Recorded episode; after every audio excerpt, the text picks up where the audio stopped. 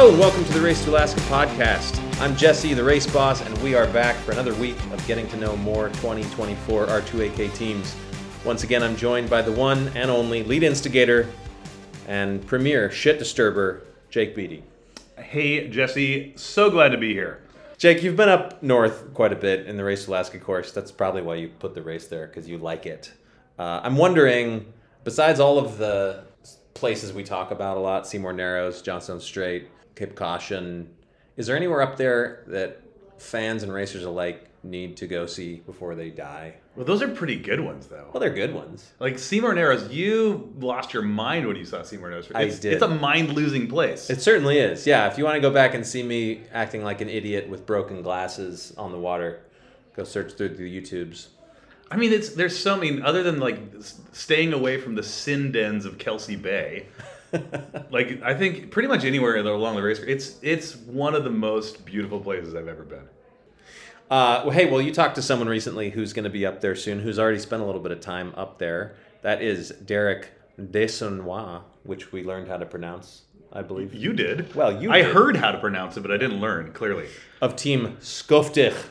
His his his, his team names are irritating, but I love yes, it. it's good. Okay, let's stop BSing and hear what Derek has to say. Okay, let's we'll, we'll start this in uh five, four, three, two. Hey, so this is Jake Beatty, created the Race to Alaska, and now Race to Alaska podcast Gadfly. I'm here with Derek. Uh, the the how do you Derek? How do you pronounce your name? Desanois. It's- Desanois. It's, It's fr- French ancestry. it's fantastic. Okay, that's great. Uh, so I'm here with Derek Desanois, and uh, from team. And the other thing I also can't pronounce is your team name, Derek. Okay, Team Skoftig, and that needs a little bit of explanation. Um, please, I'll- please. My native Dutch, uh, in my native Dutch, uh, Schoftig in the, the the King's Dutch is basically means uh, pulling a dirty trick on somebody. But if I like the- this. This is good. This is a good yeah. Now, Can you say it again? however, scho- Schoftig. However, if you if you bastardize it in the language of the area, the, the, the dialect where I come from, Skoftig with a K, it actually means amazing. Amazing. So So, there you go. it's either dirty Yeah. trick, it's either dirty trick or amazing. That's correct. I like this. I like this language a lot. Why did you choose this? Why did you choose Uh, this name? Okay, when I was building the boat, I was over in Holland um, uh, over Christmas and New Year. This is a, a number of years ago, and I was walking around with my father and through the village late in the evening, just chatting about stuff. And in New in New Year's Eve, all the Dutch fire off. You can buy legally fireworks and fire it up. And we're walking around, and we're sort of talking about you know boat names, and all of a sudden, I see this uh, placard hanging on a light post saying Skoftig fireworks for sale. You know, amazing fireworks for sale. That's it. That's the name of the boat. you know, because in that context, it was, of course, amazing. So therefore, That's a that's great. I love that. It's also like the thing I identify with in the in the minute you said that, I was like, that's race to Alaska. It is either amazing or it's a dirty trick. And like isn't it? kinda It is true. It is. Yeah. It is perfect. At some point, I'm going to want to talk to you about. Uh, if, do you have a lot of connections in Amst- in, in in the Netherlands? Uh, uh, uh, big family, a lot of cousins. Um, so yes, we have got a rather rather large WhatsApp group to keep in touch with. Uh, my family, my parents are still there.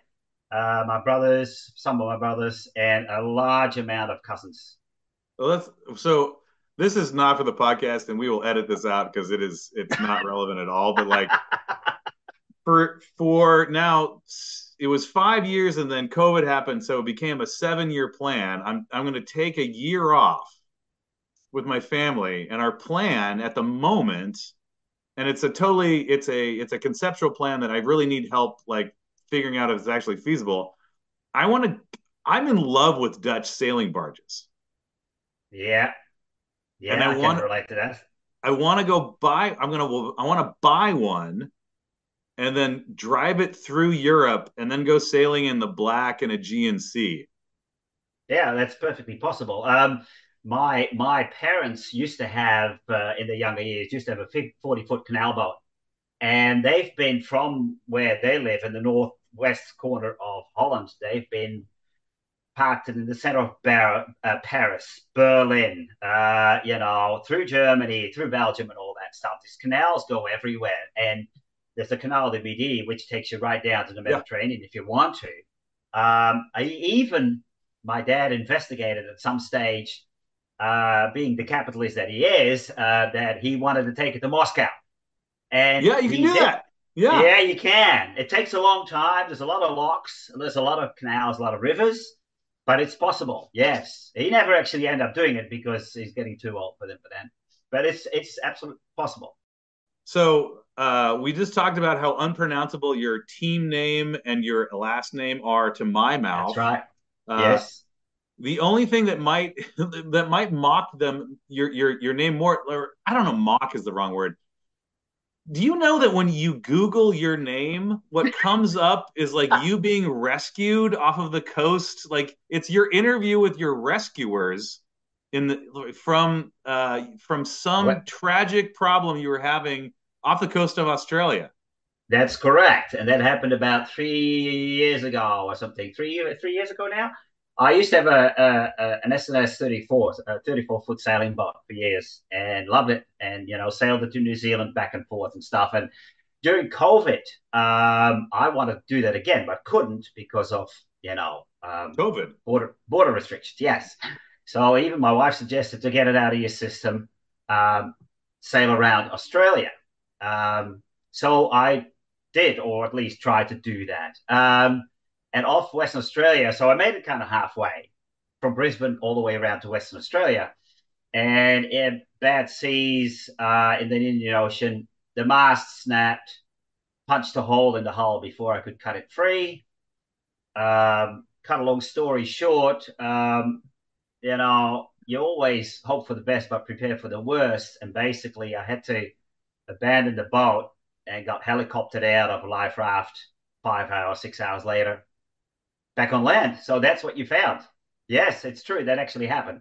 I mean, your adventure resume um, preceding that is mm. like truly remarkable. Like you have you were sailing uh, in ways more than just like club sailing, but like since you were 16 in like solo sailing around Europe, you've had Southern Ocean stuff, you've had Pacific Northwest stuff. You went through Cape Horn circumnavigation, transatlantic.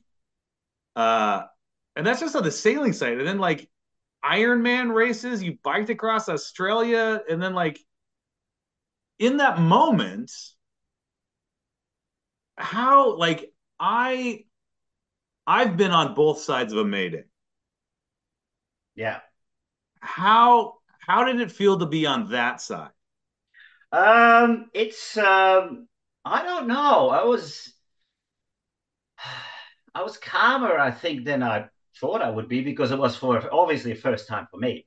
But um, so what happened, and I always had that from my previous adventures, even before I leave the harbor or as I'm leaving the harbor here, say in Brisbane, you've got a life raft, you've got a grab bag, and in your head, especially since you're alone, you're always going around It's like, what if? What would I do if the worst case would happen right now?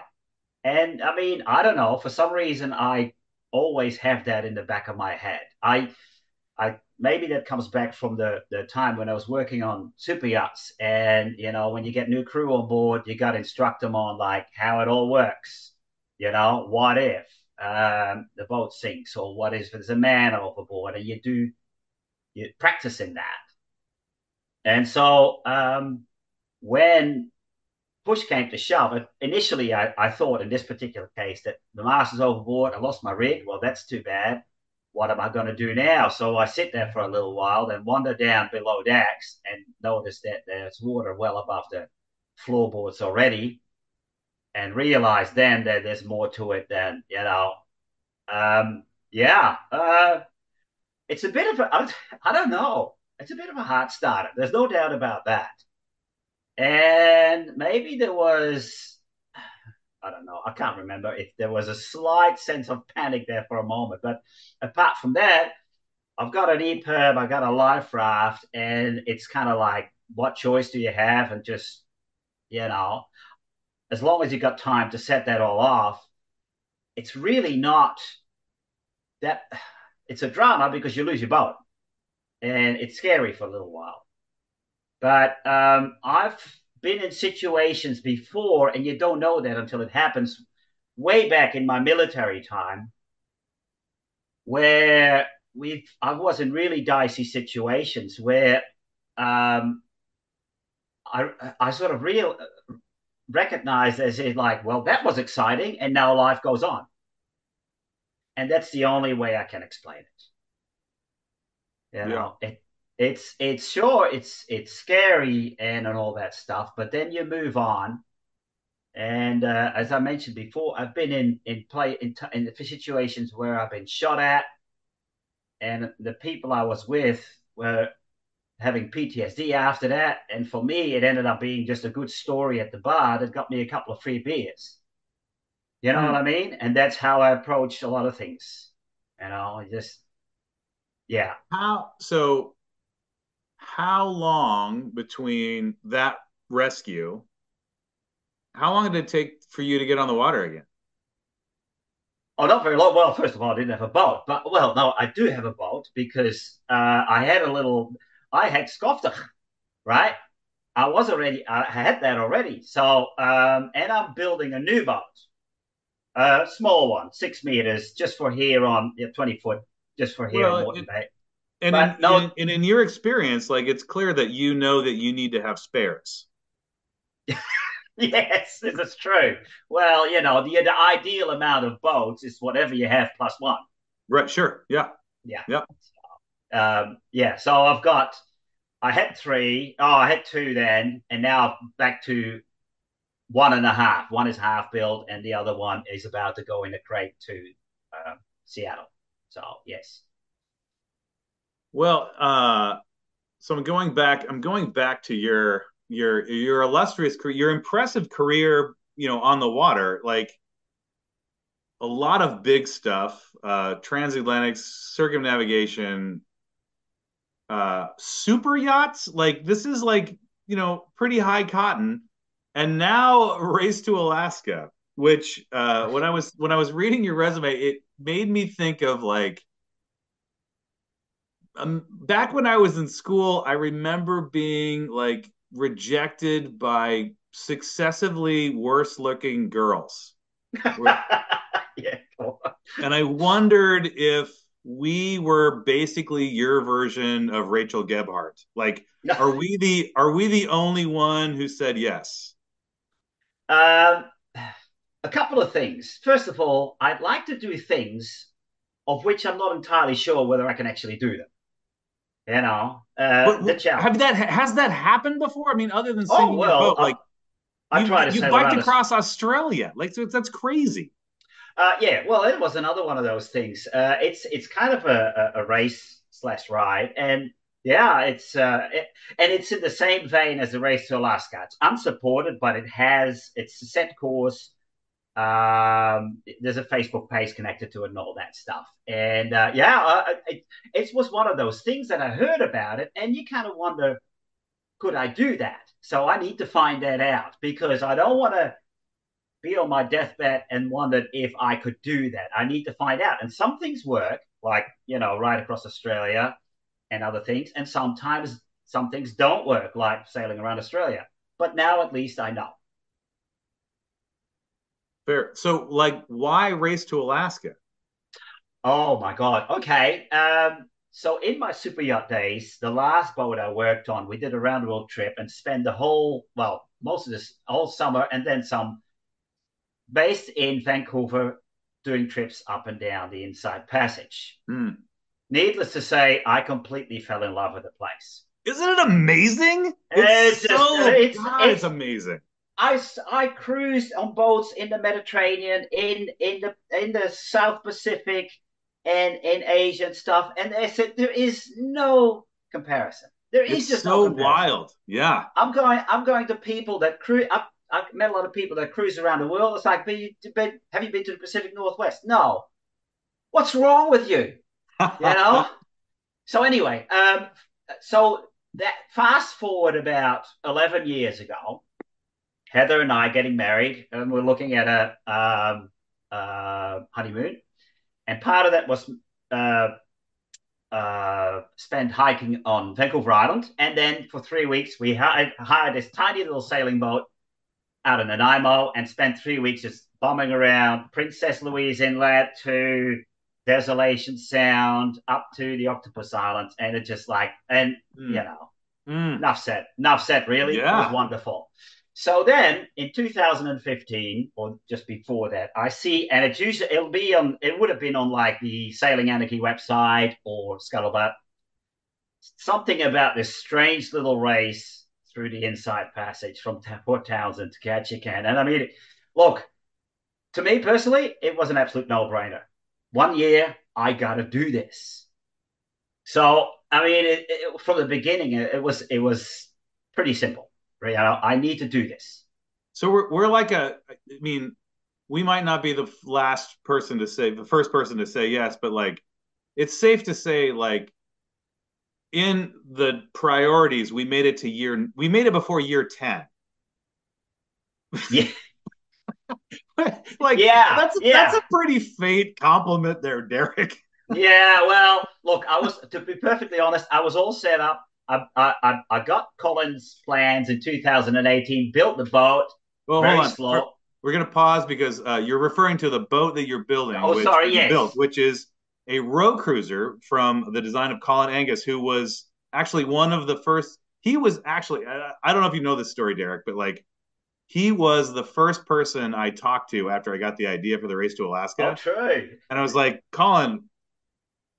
I think this is the thing. He's like, what do you think? He's like, yeah, I think that's a thing. And then like I kind of forgot about it. And then like nine months later, uh, he came to give his presentation about his around the world trip, and we were having dinner Yeah. beforehand, and he said, "So, what about what about the race? What are you are you gonna do it?" I was like, "Oh," and, and he kind of in his very like very Canadian, very polite, Yeah, like yeah.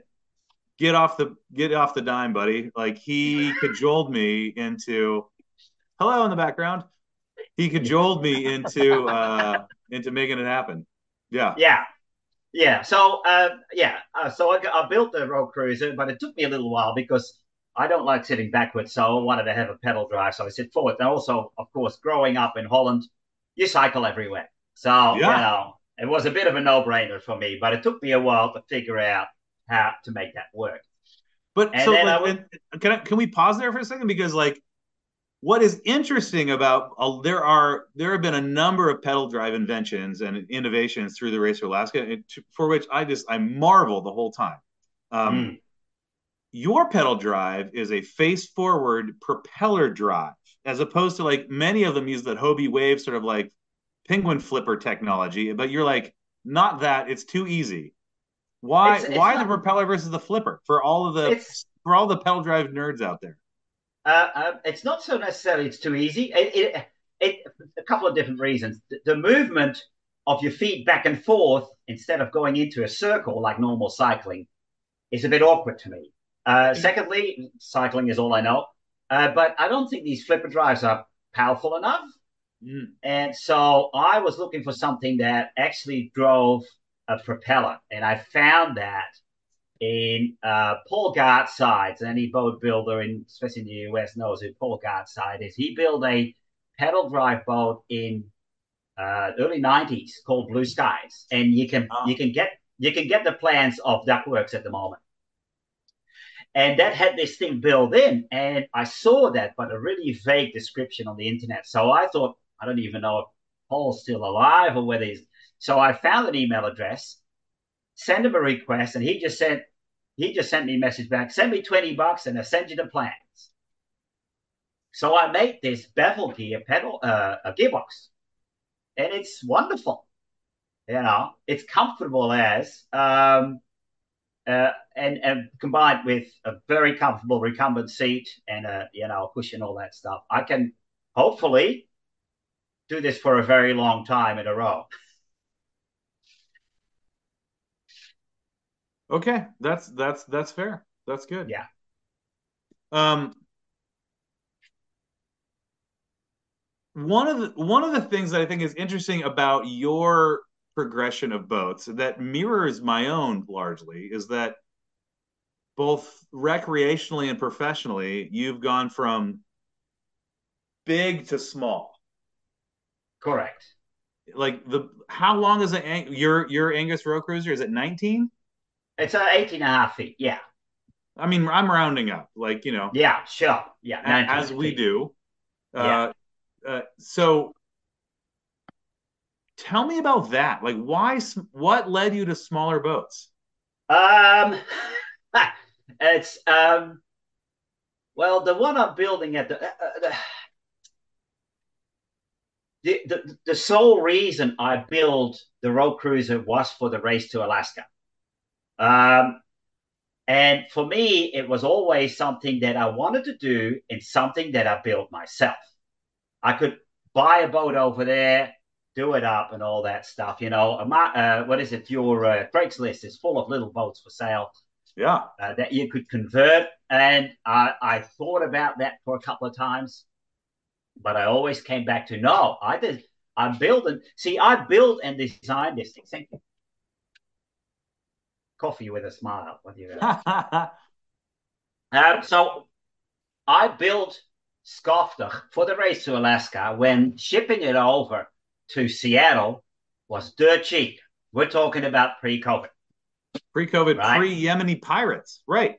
Well, you know, enough said, really. Um, exactly. So um, I was, you know, I, I I talked to a transport company, and it was basically very cheap to do. And I'm going like, I'm going to build this thing, and I'm going to do the race with my own build boats. Then, of course, COVID hit.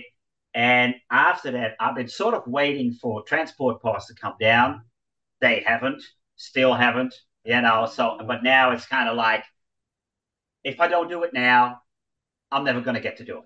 So it's it's now basically I'm going. I don't care what it does. I've got a little sponsorship for it, so that helps me out a little bit in the cost. Um, so, but also then, so the um, so Skoftig was always for the race to Alaska, and to be honest, I can't really afford to ship it back. So, for any listeners who who want to buy a, a, a prize winning, uh, hopefully race to Alaska boat after after the you know after Ketchikan, they might be welcome to it. So and then I, so I, I am I I am gonna say like I uh, I regret to inform you like the the market for Angus row cruisers in Ketchikan is fairly limited. Yeah, no, I know that. That's okay. That, okay. uh, the, the, market for anything in Ketchikan is fairly limited. No, no, I'm going to take it back first. That's okay. But uh, after that is um, the the newer boat I'm building is also about the same length, but more of a uh, like a more. Uh, it's a John Welsford design. Which one? Uh, uh the uh, long steps. Oh, very nice. Yeah, very nice. yeah. Yeah. Again, a, sl- a, slow process because of at the moment I'm I'm busy with with the race to Alaska. But um, long, long, steps is is the is the stretched version of the Welsford Traveler, correct? Is, uh, no. Yes, the uh, Pathfinder, Navigator, Navigator, Navigator, Navigator. Navigator. Sorry, Either one of those two. Mm. Correct, and that's I love that boat because you can still do multi-day trips on it, but to me, the defining factor is it's the biggest boat I can have that I don't have to pay registration for. Because okay. um, you know, you don't have to put it in the marina, you don't have to pay registration. And once it sits on a trailer, you know, or you got it, I mean, you, you got it lying in the backyard, it doesn't cost you any. You know what I mean? So I totally get it. Yeah. I'm I'm sick of I was sick of like mooring fees, harbor fees, marina fees, and all that stuff. Insurance, uh, you know, I'll have barely insurance on it because guess who's repairing it when I bump it? It's me. I'm a shipwright. Not me. I'm not doing it. I'm not signing up for that, Derek. you don't have to. I've been repairing other people's boats for the last 40 years. Derek, how long have you lived in Australia? Uh, permanently since 2000, Christmas 2000 to be exact. Okay, we're going to do some Australian questions. Fire away. Uh, how long did it take for you to get used to the toilets flushing in that direction? They don't. What? What direction they flush well, in? To be honest, I never check. I never check.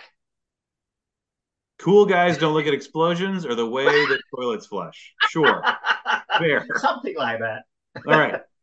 Uh, this is a question from this is a question from Jesse, the race boss. Yeah. Uh, so between uh, how long, how much time passed between when the documentary was released, when Crocodile Dundee ended up on your money? Um, how, do- how do you mean? I was on that. what? Oh, right. It's not. Yeah, no. What? You mean actually printed on on notes? On on your notes, yeah, yeah. Yeah, no, it hasn't. No, no. Oh, Uh, it- okay. we actually Well. more expected it to be on American banknotes, to be perfectly honest. And Fair, hasn't that's fair. happened Well, I'll I'll pass Yeah. that on to Jesse. because it was it was very much made for the Australian market because for the sorry for the American market because most Australians cringe find it cringeworthy. Crease or cringe? Cringe, Cringe. Yeah. cringeworthy. Yes. Right. Like, how many That's sheep what- did you walk on to get to your living room this morning? oh yeah, no. you don't. You Yeah, don't have to answer that question. We. Yeah, you are not obligated to answer any sheep-related questions in Yeah, Australia. there- there's not that's that that's a that's a courtesy here, we extend to our Australian Australian friends. Fair enough. Yeah, no, that's that's I can I can I can appreciate that. I can't relate to it, but I can appreciate it. So I have now have a multiple choice question. Uh, Mhm. You are a cre- an incredibly experienced adventurer and sailor. Uh, you've been thinking about the race to Alaska since 2015, apparently. Yeah. Um, what keeps you up at night about your entry into the race to Alaska? A. Seymour Narrows. B. Bears. Or that global warming will increase the rate of sea level rise and atmospheric events so that in 20 years' time, the Earth's surface is an unrecognizable hellscape, only able to support a fraction of the humans who are now alive. Seymour Narrows. That's such an Australian answer. I love that. and and that's after I've actually been through there. I, I mentioned before the trip that Heather and I did in the boat there. We've been through Seymour Narrows. I've been there, you know, at slack tide, and it was fine. And it's still, I know what it can be like. Bears, nah, not so much. It, it, I've got a boat that can anchor off and I can sleep in, so I'm pretty safe. And the rest is way too long to answer to. Okay. Great. Yeah. All right, Derek, uh, imagine yourself in Ketchikan. You're on the dock. You've just finished. What is the thing that are you so you're so happy that you brought with you because it made the difference? Uh, kecap manis. Yes. That's a so- you, you know what that is? Yeah, I do. Yeah. Oh, there you go. That, that that's that's it. That makes everything taste good. Uh, okay, you're still on the dock and Ketchikan. You're you're thinking like, thank God I made it. Uh, other than like the how recently and the number of times that you've been rescued, uh, like what are the things that you are thankful that we didn't know about you when you applied? Oh God. Uh, I think didn't know about.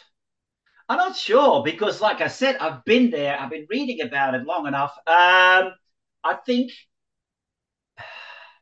the weather. Um, the weather comes to mind, but I've been in bad weather in small boats, you know. So I know it's going to scare the living daylights out of me, but I can handle it. You know, I, I made the boat so that it, the sails are easily reefable and all that stuff. So that's not it. So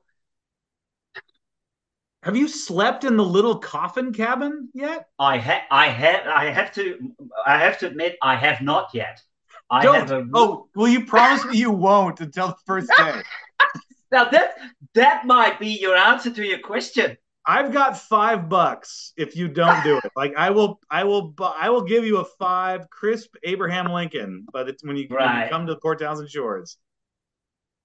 Okay, I will not because, like I said, it goes it goes in a crate in two weeks' time. So, and I do my last sea trials on on coming Sunday. Uh, sea trials, it's more like uh, for a couple of promotion shots and stuff.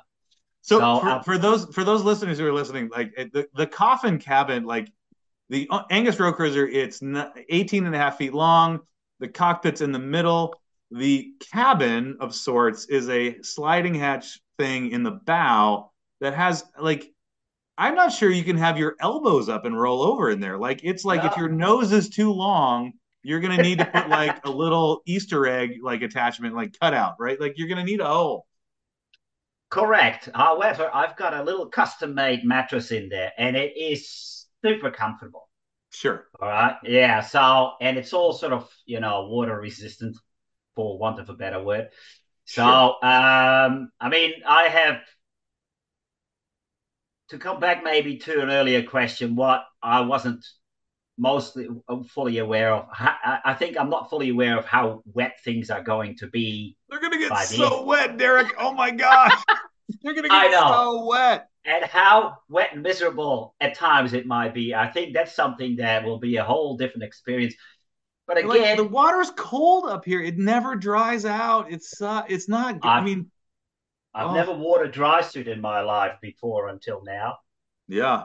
Is that, is that your plan? Is wear a dry suit? Oh yeah, yeah, and I've got uh, I, uh, Zhik, which is a Australian sailing gear company. I found the thickest gloves they have. They're ri- they're ridiculous, but you know, and that with a with a I got a, scu- scuba hood on on top of Yeah. the dry suit, and then a rain jacket over the top of that. I refuse to get cold, but all will be revealed, no doubt. Okay, we uh Derek, it, we have one more section here, which is uh, I call the totally unfair either or questions, Okay. where you have to uh, answer either one or the other. Would you rather have the current with you or the wind with you? Uh oh God. Um current. Nice. Yeah. Okay. Weird. Yeah. Current. Yes, definitely. In a, a Less- small boat, less that makes sense because if you have the current against Yeah. you and the wind with you, No, it's Your yeah, bed's wet. exactly. Yeah, because everything is wet. So and not because yes, you were nervous, but because like it's wet. That's right. I've actually tried that here in Moreton Bay. Sometimes we can have strong currents in certain places. Yes, current for sure. Would you rather finish the race or have a good time? Ooh, tricky one. Uh no, I need to finish this. Well, yeah, I'd still like to think I can combine the two somewhere in the middle. So, uh, oh god, no, I would. I'd finish the race. Okay. Yeah. Would you rather not have quite enough food during the race or have to eat rehydrated food for two weeks after you get home? uh, eat, eat, eat rehydrated food for two weeks after I get home. God, Because that's a I'm- hard one for. I'm not sure I I've, ex- I've actually done. I've actually done that. Really? where, where I oversupplied for a trip and then I got back and now I got to eat that stuff. But like, it's I, kind of I did that in my 20s when I worked for Outward Bound because I was dead ass broke. But like, when was the last but time I- you did that? Well, you say you did it in your twenties, but I mean, my body is sixty-two years old, but the mind fair, is still, right. you know. You're, you're emotionally fact- a 12 year old. Right. That- well, exactly. The fact that I'm sitting here talking to you tells the whole story. we can smell our own, sir. yeah. All right. Uh, would you rather have blisters on your hands or blisters on your ass? Well, I've had blisters on my ass when I cycled across the Nullarbor Desert in Australia, so I had that. I don't need to pry into your personal life, Derek. I'm just, okay, I just no, an answer. I, I have I have no secrets. Um, let me see. Blisters on my hands because I'm not rowing anyway, so I can deal with that. Sure. Last one. Ten thousand dollars or steak knives? Well, ten thousand dollars, obviously, because this cost me an arm and a leg, so I could do. You know, I love it. It's mercenary. It's practical. It's fantastic. yeah. Derek, we're at the end of our time, and probably more so because I just I just have, have enjoyed talking to you so much, sir. Um, Yeah. Thanks for signing up for the race. Thanks for being part of this community from the beginning, like from Yeah. you know following along. But like, how great for you to show up with your newly minted boat, with the still with that new boat smell. Uh, I feel like I want I want you to put like one of those like you know when you go to a cheap hotel and they're like san on the toilet they're like sanitized for your protection.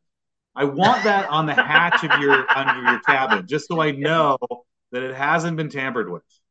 Hey, listen, at the end of this, I just want to mention a couple of names of people that have been really helpful for me so far. Please do. There's Shay Baker in Port Orchard. The guy has been patiently listening to me trying for the last five, six years, trying to get there. And he's been helping me, you know, with everything and being supportive and stuff. And he's going to help me when I get there. Shane is like an awesome blog. And then um, a couple of people that on this side of the Pacific that jumped in as a sponsor, uh, Carter Marine Services in Cairns, um, the Rivergate Shipyard, and especially uh, my boss, Sam Bowman from uh, Gateway Marine Shipwrights. They all jumped on the bandwagon with a bit of help here and there and, and all that stuff. So that's good. Um, there's still there's still space on my boat for stickers if anybody's interested. So what does a sticker cost? What's what's a sponsorship run? Uh, depends on the size of the sticker, but on average about a thousand bucks. Okay. You know, which is still a fraction of what I've been spending so far, but you know, any little bit helps. Derek, thanks so much for like hanging out tonight. I, I, I or this morning for you. Um, I look very much look forward to speaking with you and meeting you in person. I'll see you there. Best of luck with your preparations. We'll see you soon. All right. Well, Jake, uh, have you personally ever done any trips in an Angus row cruiser? No, but I've watched several people do it. Does it look like a really good way to cruise on the water? I mean, yeah, I I actually think it's a cool boat. It's uh-huh. a brilliant design. It moves through the water really nice. I and I remember the first year of Race to Alaska, Colin Angus actually entered in a row cruiser and had an autopilot set up. So like he was like we were going by this little what are they like 19 feet long or something like mm-hmm. that. He was like eating a sandwich as he like he sailed along uh, first day out of Victoria. It was cool. Boat it's sails a, great. It's a cozy way to go. Totally. I I've, I look back at the pantheon of folks who have attempted the row cruiser and race to Alaska. There are many who did not make it all the way, but are pining to get back. Yeah. In that same boat. It'll be a rough trip in a boat that small, but it's a cool boat. Shout out to Doug Shoop. Shoop. All right. Well, uh, let's talk about the next team. That would be Team Juvenile Delinquents. Yes, it's true. Our next team on the podcast is yet another youth team captained by 16 year old Dagny Kruger. Uh, that's they're, pretty. They're not on parole though, right? This is a, this is actually okay. You know, I actually didn't ask. Yeah. Okay. All right. The name suggests it.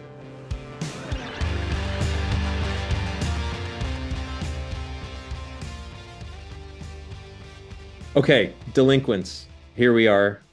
You all certainly through the Zoom look like varying levels of delinquents. You should be, uh, I don't know, in school. I don't want to lay on too heavy the fact that you're all quite young, but you are. So let's get that out of the way. Um, you are spread out between ages 15 and 19. And uh, how old were you each independently when you decided you want to do Race to Alaska? I'd say 14 for me. Started thinking about it my freshman year. All right, Dagny. So obviously your dad uh, has a long history of the race to Alaska, so you've known about it since the get go. And Bryce, how about you?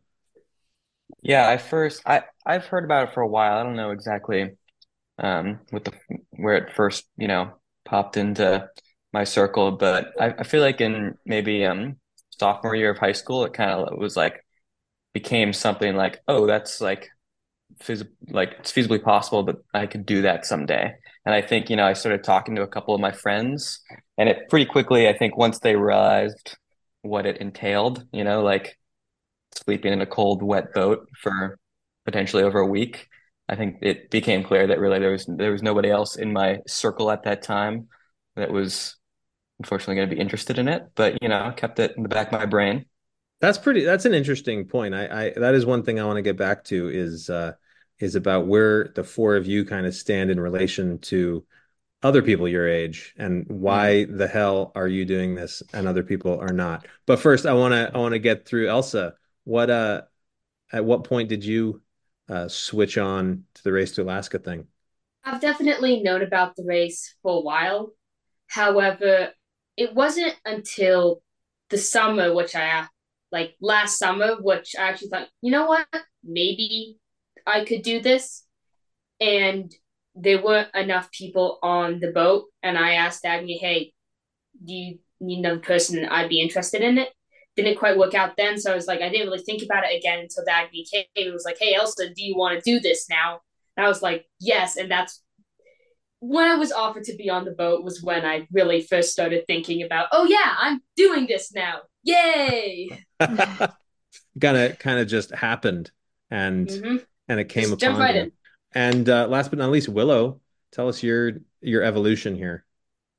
Um, I've known about the race for a while, and I always thought like, wow, that would be really cool. That's something I could see myself doing, but it wasn't really a possibility until Bryce reached out and said, "Hey, we're trying to put a team together." Dagny's definitely the mastermind behind it all, but um, I'd say this last summer, Bryce hit me up and said, "Hey, we're doing this. Sign up, or else."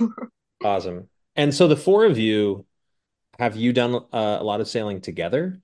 As much as we'd like. Right. Um, I know we've all done a lot of sailing separately, and a lot of us hadn't really sailed together. I know me and Elsa have sailed together, um, but until we realized we were going to be on this team together, and that's the point when we really started coming together and practicing. But since then, we've definitely um, done a bunch of races and practices together. And that's on the boat you're going to be using? Uh, yeah, it is now. Tell us a little bit about that boat. Well, we ended up with this boat because it was $3,000 and not very far away. Hey, uh, for once, you know, I, I constantly check Craigslist, right, for all the amazing deals. Uh-huh. And um, I will say that for once, it kind of paid off. And I, I, saw this thing and brought it up with Dagny and Carl. Uh-huh and um, here we are. So you guys can blame me if you know it cracks in half or who knows what. So it's a Carrera 290 for anyone who has no idea what that means. Uh, can we get the bullet points? Like what is what is the Carrera and what's it what's its strengths? Right. It's a super shallow, low to the water um, boat. It's shaped kind of like a sled, very light on its feet, not very much draft. Um, a little bit more on the delicate side. Um, goes super well downwind, upwind pretty well. Uh, can definitely take conditions, but um, handle carefully. I would say, I mean, people people might be pretty familiar with an Olson 30. Um, and I, I it kind of seems to be I've never sailed an Olson 30, but it seems like a more modern Olson 30 in a lot of ways. It's a pretty similar displacement, pretty similar length, just like a much more modern kind of cockpit layout. And um, you know, um, has a has a pole for an asymmetrical kite and that kind of deal. That's yeah. like my understanding. Now you're going to be on this thing, four of you for several days at least. Is it have any level of comfort? This boat? Not yet. We're still working on that. You're not. Willow, you. Uh, so are you be talking? Uh, beanbag chairs? Recliners actually four different recliners. oh is this uh juvenile delinquents uh the La-Z-Boy sponsored team? Is that what this yeah, is? pretty much. Perfect. Like you know those like big comfy massage chairs? We could have a full of those you know? Maybe uh-huh. a grill. Yeah. I think yeah. that's the that's the way to do it. You get a sled a go fast sled and you put a bunch of weight on it. Yeah. So, yeah so exactly go fast. Love to get these boats off their lines Beautiful.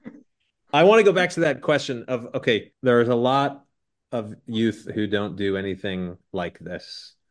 And Bryce, you said that uh, some people might have looked at you sideways when you started talking about what you want to do. So, what, looking at yourselves, what what do you think it is about you that's compelling you to do this? When you look around your your schoolmates, you're not seeing in them. I think, especially in Bellingham, it like I mean, I can't speak for people who live on an island, but sailing's kind of a lesser a lesser sport. There aren't it, it isn't as popular, especially in like high school and middle school. Um, and I just I was very um, lucky to be raised in a family that had boats and was sailing. So there's something that my parents definitely um, helped me get into. I was in the yacht. I raced for the yacht club when I was younger, and then I got into the high school team. And I would I would say out of the people on the high school team, there was definitely a lot of interest in it, but not a lot of actual action. Mm-hmm. And that's where Dagny and Bryce come in, where they're like, we're we're doing this because a lot of people have talked about it and said that would be something that we're interested in, but there's no follow through. And these guys pulled it together. There's a lot of opportunities for you know high school sailing teams racing around buoys Do you feel like there's a disconnect when it comes to a bigger adventure race like this? Like the people you sail with on those race circuits, are they doing these longer trips? Are they going on expeditions? I personally am not a fan of buoy racing. I think I, I agree that I think there is a disconnect because it's like I this is just bigger picture. I think it's you're like it's understood like in buoy racing it's like you can break stuff you can like you're it's it's short term you know it's like putting it all out you know right at the get go if you break stuff stuff is expensive you know it's like then you fix it when you get back to the dock but for like this kind of thing you can't you're not coming back to the dock to fix it um you just can't and um I don't know I think to me that sounds that you know it adds a um, more layers of complexity and like you know kind of like mental challenge that I think is more interesting. Mm-hmm. It's definitely a lot less exposure in dinghy racing. It requires like a lot less familiarity with what's going on around you. You can just hop in the boat for a day, and if your if your partner knows what they're doing, then basically all you have to do is sit there and pull the lines. But for longer distance races, you really need the understanding of what's going around you. I think there's also a matter of, well, a bit of what Dagny said, where dinghy racing is like a day. Like you go out for a day and you race and you come back, and you're not on the boat 24 7. It's not this big, long thing. And I feel like I know a lot of people who, like, they're currently on the, like, Orcas team, on the San Juan team. They're really good racers, but they aren't really thinking about sailing in college. They aren't gonna do sailing as a big thing. They're just there to race as like some people just play basketball just to play a sport. And so I feel like that's sort of where the difference between doing it just to play a sport and actually being interested in it is. Because if you're actually on a big boat, sailing on a big boat, that's like a lifestyle choice opposed to just being on a team. That's a good point. So a lifestyle choice is this um would you all say that Race to Alaska is just a step on a ladder to something else? Like uh, for a lot of people, Race to Alaska kind of becomes the the pinnacle. Not to say that it's stopping anyone from continuing on, but um, Dagny, you're sitting there already in a sailboat. You spent a lot of your life on a sailboat already. A few of you have. Are you looking towards uh, ocean cruising? Are you are you all gonna get out of high school and vanish? We'll never see you again. It's definitely a distinct possibility. Just Dagny? Anybody else? I'm always looking at boats to buy on Craigslist. And but definitely, I, I mean, I would like to spend some serious time. I think you know, like not necessarily sailing, but adventuring. Um, and I think sailing is definitely going to be a big piece of that puzzle. Bryce, there are other places to buy sailboats than Craigslist. I just want you to know that. Yeah. well, I don't think I need any more encouragement. Uh, speaking of encouragement, are your parents terrified? Are any of them terrified? I mean, there's there's several parents in the mix. How how is that relationship going? Was there anything that you needed to prove to them before they kind of gave their blessing? My dad's definitely been super supportive of this from the beginning. As you know, he's definitely more of the adventurous type and my mom's a little more scared for me, of course, but she's also been super supportive, mm-hmm. which is I really appreciate. Mine was especially my mom. Um, definitely worried, like they're going to be worried while I do this, and there are things which they definitely think like I still need to do in order to be ready to do it. When I was offered to be on this team, I asked them, and my mom was just like, "Yeah, I'm terrified." but this is an amazing thing. This might or this is going to be like one of the best, most important experiences of your life so far. I'm not stopping you from doing this. I just want to make sure you're prepared. I think my parents had a similar approach where initially they were really freaked out by the idea, but then they realized that this would be a really cool opportunity to advance my sailing skills and experience. Um, and they will continue to be scared but i think they're kind of just putting on a brave face and not really not really talking about it because they don't want to psych me out too much which i really appreciate. And bryce you're sitting here you're looking at me like uh, you didn't even you they don't even know. Is that right? Your parents don't even know at this point. Well i mean i am 19 so it's like it's not a lot that they can do.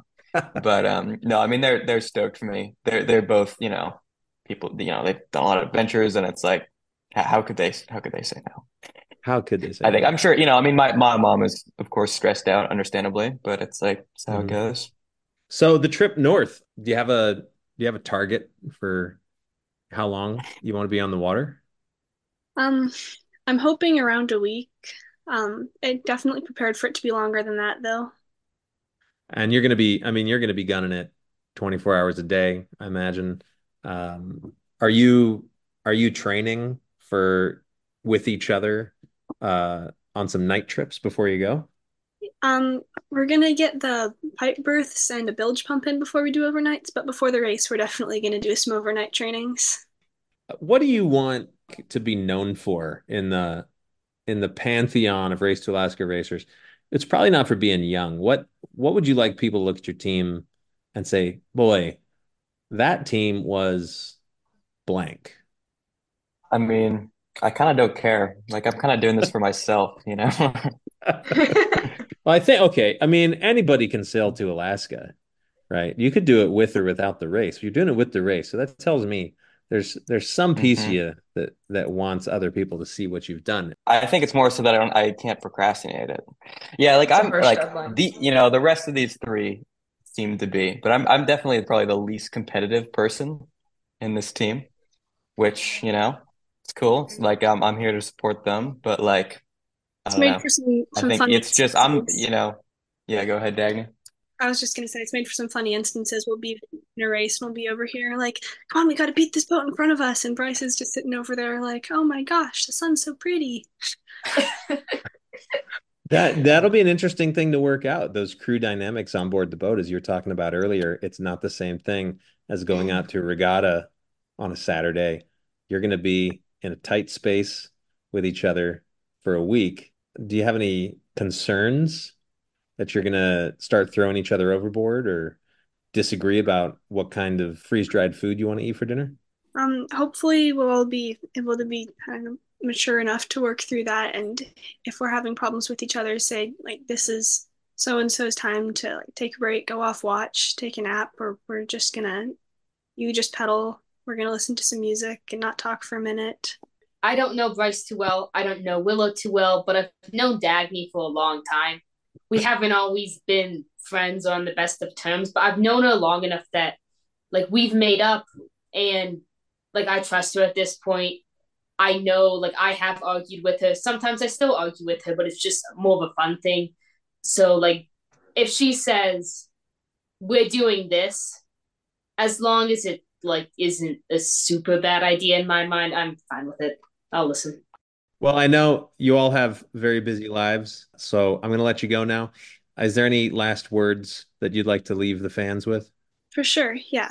Um, we definitely couldn't have gotten this far without uh, sponsors. They've been so helpful to us in our uh, poor little lives, and to our, everyone who's donated on our GoFundMe too. Just to our sponsors and donors, thank you so much. I look forward to seeing you out there on the water and doing what you do. So good luck in all of your training, and we'll see you in a few months. Thank you Thank so you, much. Thank you. Thank you.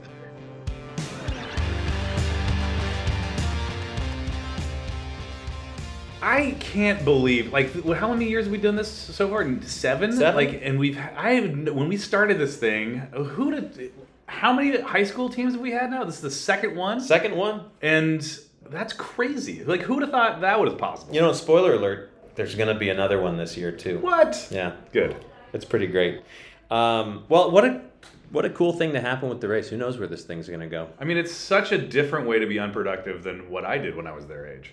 Well, if you are young and listening to the podcast, applications are still live, so go for it.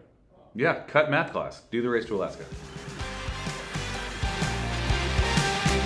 Race to Alaska is a project of the Northwest Maritime Center in Port Townsend, Washington.